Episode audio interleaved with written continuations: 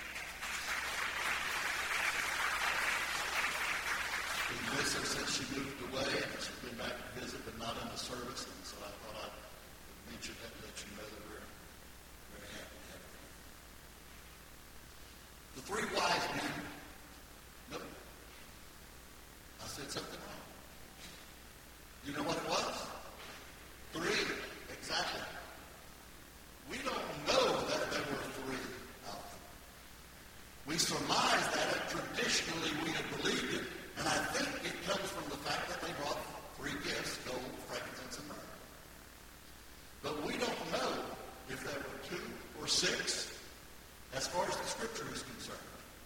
Now, I don't care if we continue to promote that we're free life. It doesn't matter. As long as we understand that's not exactly what the scripture says. And let's go by what that says. So, whatever tradition is put in our minds, there's another revelation of this particular event that's described clearly in the scriptures. And here it is. Matthew chapter 2. This, by the way, is the only place the visit of the wise men is recorded in the Scriptures. There are other things that are only recorded in one record of the Gospels. For example, the, the angels being visiting the shepherds, and the shepherds going to the to the uh, nature is only mentioned in one Gospel. That's in Luke. This is only in Matthew. But here's what it says. Now, after Jesus was born in Bethlehem of Judea in the behold, wise men from the east came to Jerusalem, saying, Where is he who has been born King of the Jews? For we saw his star when it rose and have come to worship him. When Herod the king heard this, he was troubled, and all Jerusalem with him. And assembling all the chief priests and scribes of the people, he inquired of them where the Christ was to be born. They told him, as they went through the prophecies, they told him in Bethlehem of Judea, for so it is written by the prophet. And you, O Bethlehem, in the land of Judah, are by no means least among the rulers of Judah.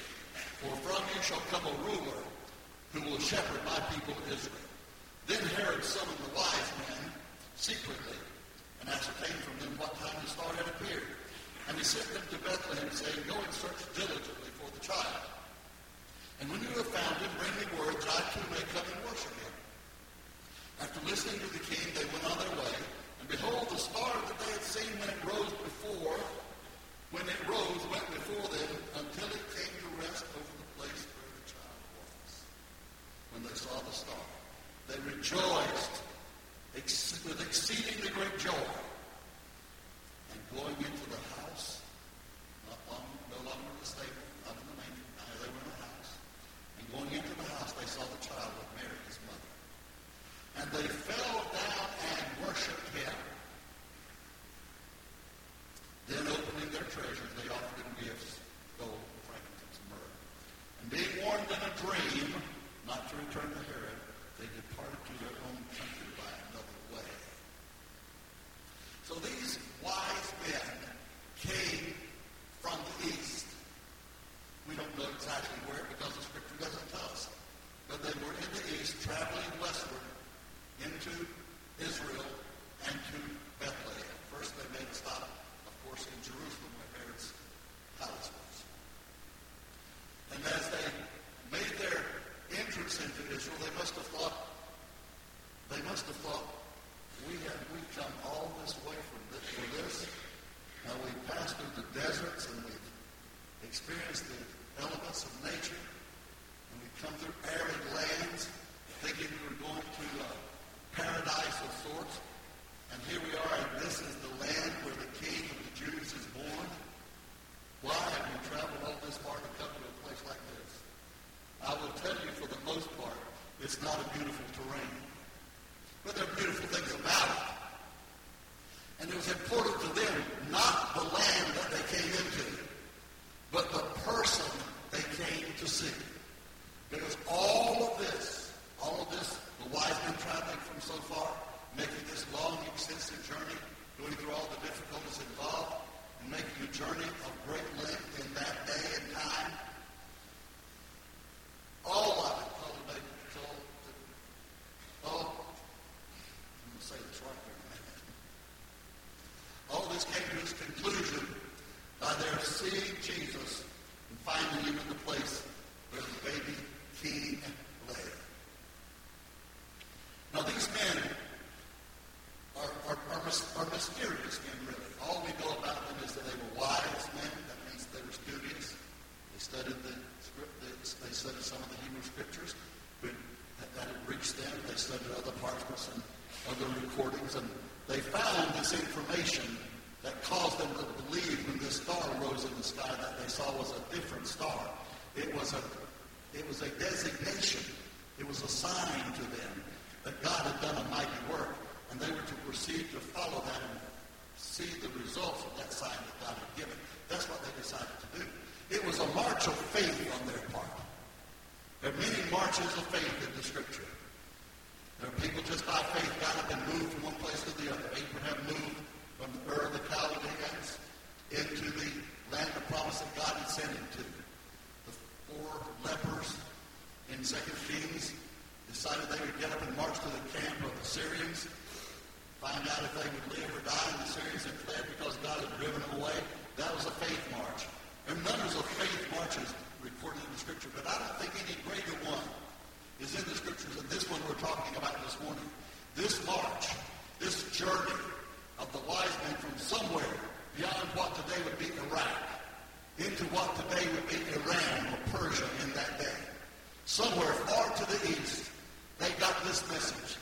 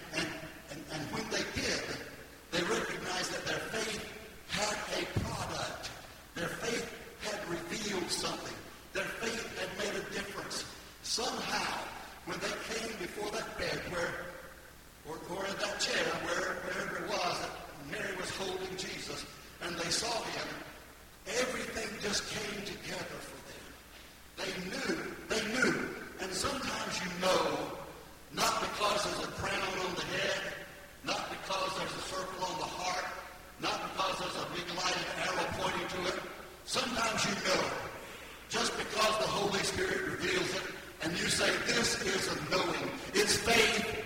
It isn't provable according to the world, but it's faith. And by faith, I know, I know, I know, I know. The greatest knowledge you'll ever have is the knowledge that faith gives you. Not that your sight gives you. Not that signs around you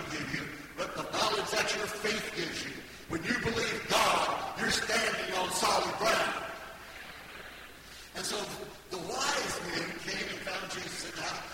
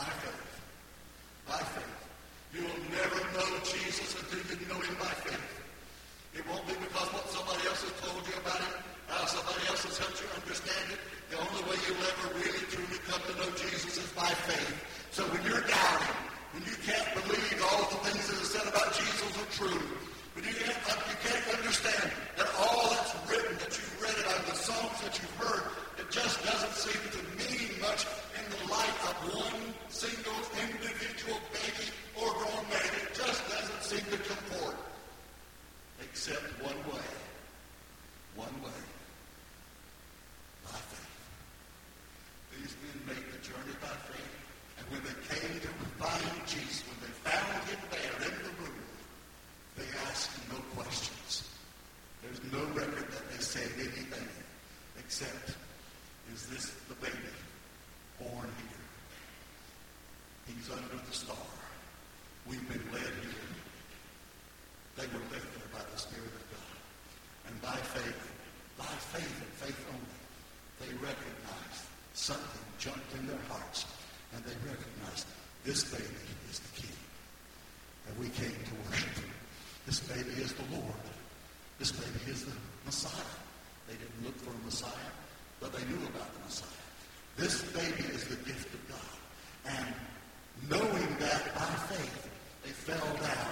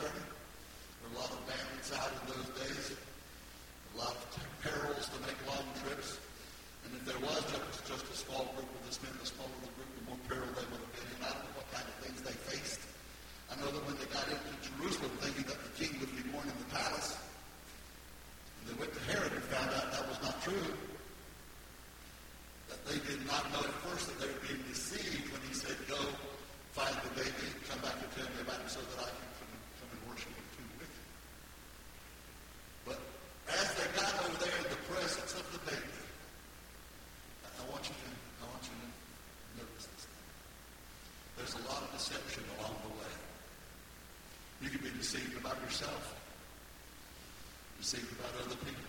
Other people can be a part of that deception. There's things that are being taught in your schools today that's deception.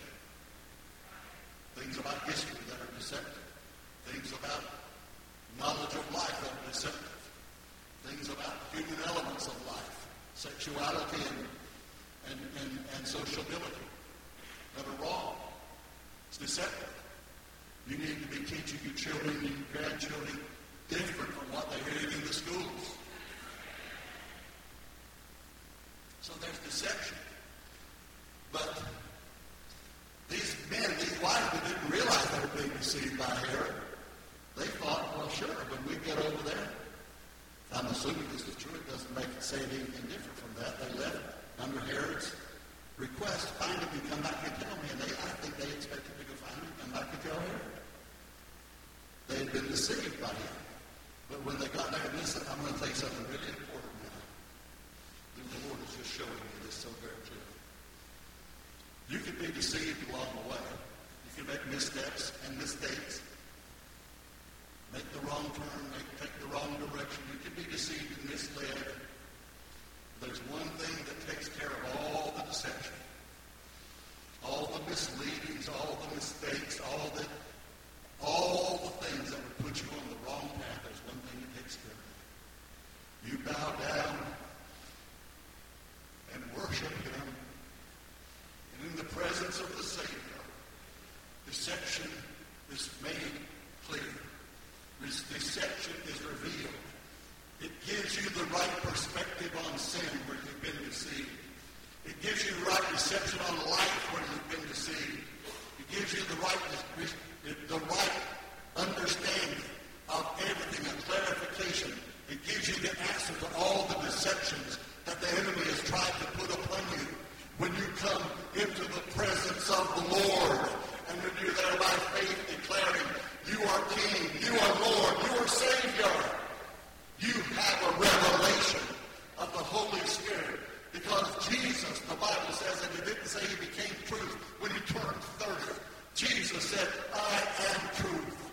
Later on, he said, I am the way, the truth, and the life. And that truth, understood by faith and received by faith, is what will take you from the long journey through all the difficulties and complexities that it may involve to the very end where you come to the place. And in that place, at the end of the journey, you come to Jesus. And in his presence, all those deceptions and mischaracterizations and misleadings and untruths are clarified because Jesus is truth. And he's the one who puts your life into the light of truth and gives you the glory of God in your life to live for him. And it's by faith that you find it there. Amen. Amen. So,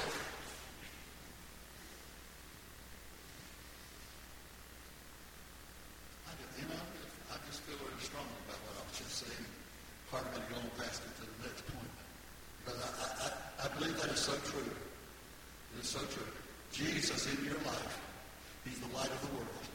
Jesus in your life takes care of all the misdirections that the enemy has tried to send you in. You stand with Jesus in his word and his truth, and you'll standing in light and standing in victory. Hallelujah. So these men were givers.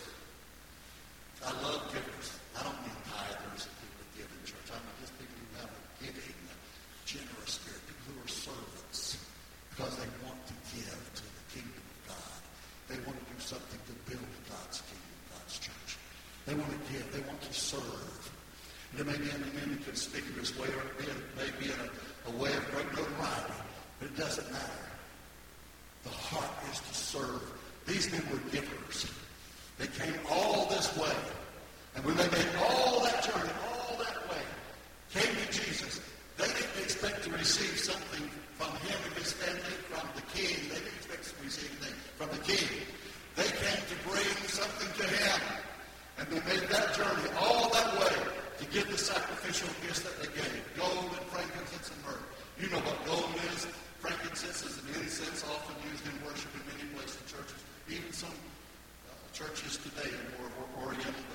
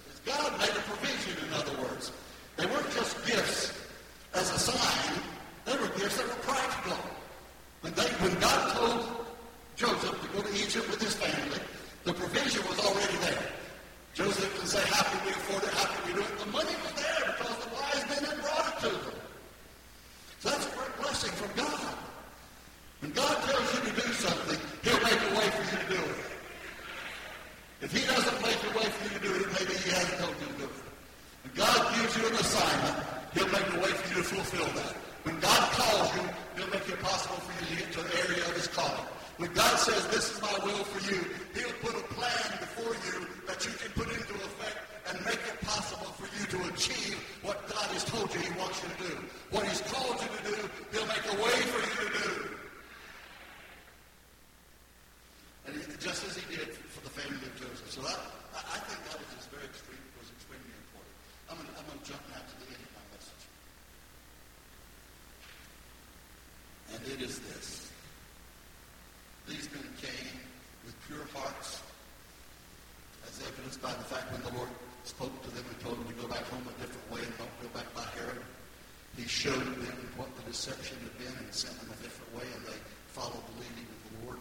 When they came, they fell down and worshiped. That's all they did. They came before him to worship.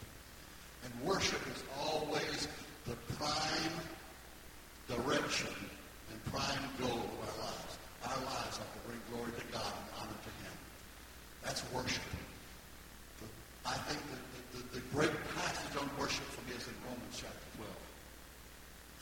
Where in the very beginning of that first verse of that chapter, Jesus spoke about. I beseech you, therefore, brethren, I plead with you, I appeal to all of you, brothers, he said, that you present your bodies a living sacrifice, holy, acceptable unto God, which is, the King James says, your reasonable service. All the other translations say, which is your spiritual worship, which is your true worship. Giving yourself to God totally, completely, without reservation, wholeheartedly, giving yourself to God is true worship, is spiritual worship. That's what worshiping God is. And so you can't worship without giving yourself up to him. That's worship. And when you do that, then he provides the rest of the way, which is your spiritual worship. And be not conformed. He goes on to tell you how to do it. Be not conformed to this world, but be transformed by the renewing of your mind, that you may prove what is a good and acceptable and perfect what? Will of God. And there it is. To all of his followers,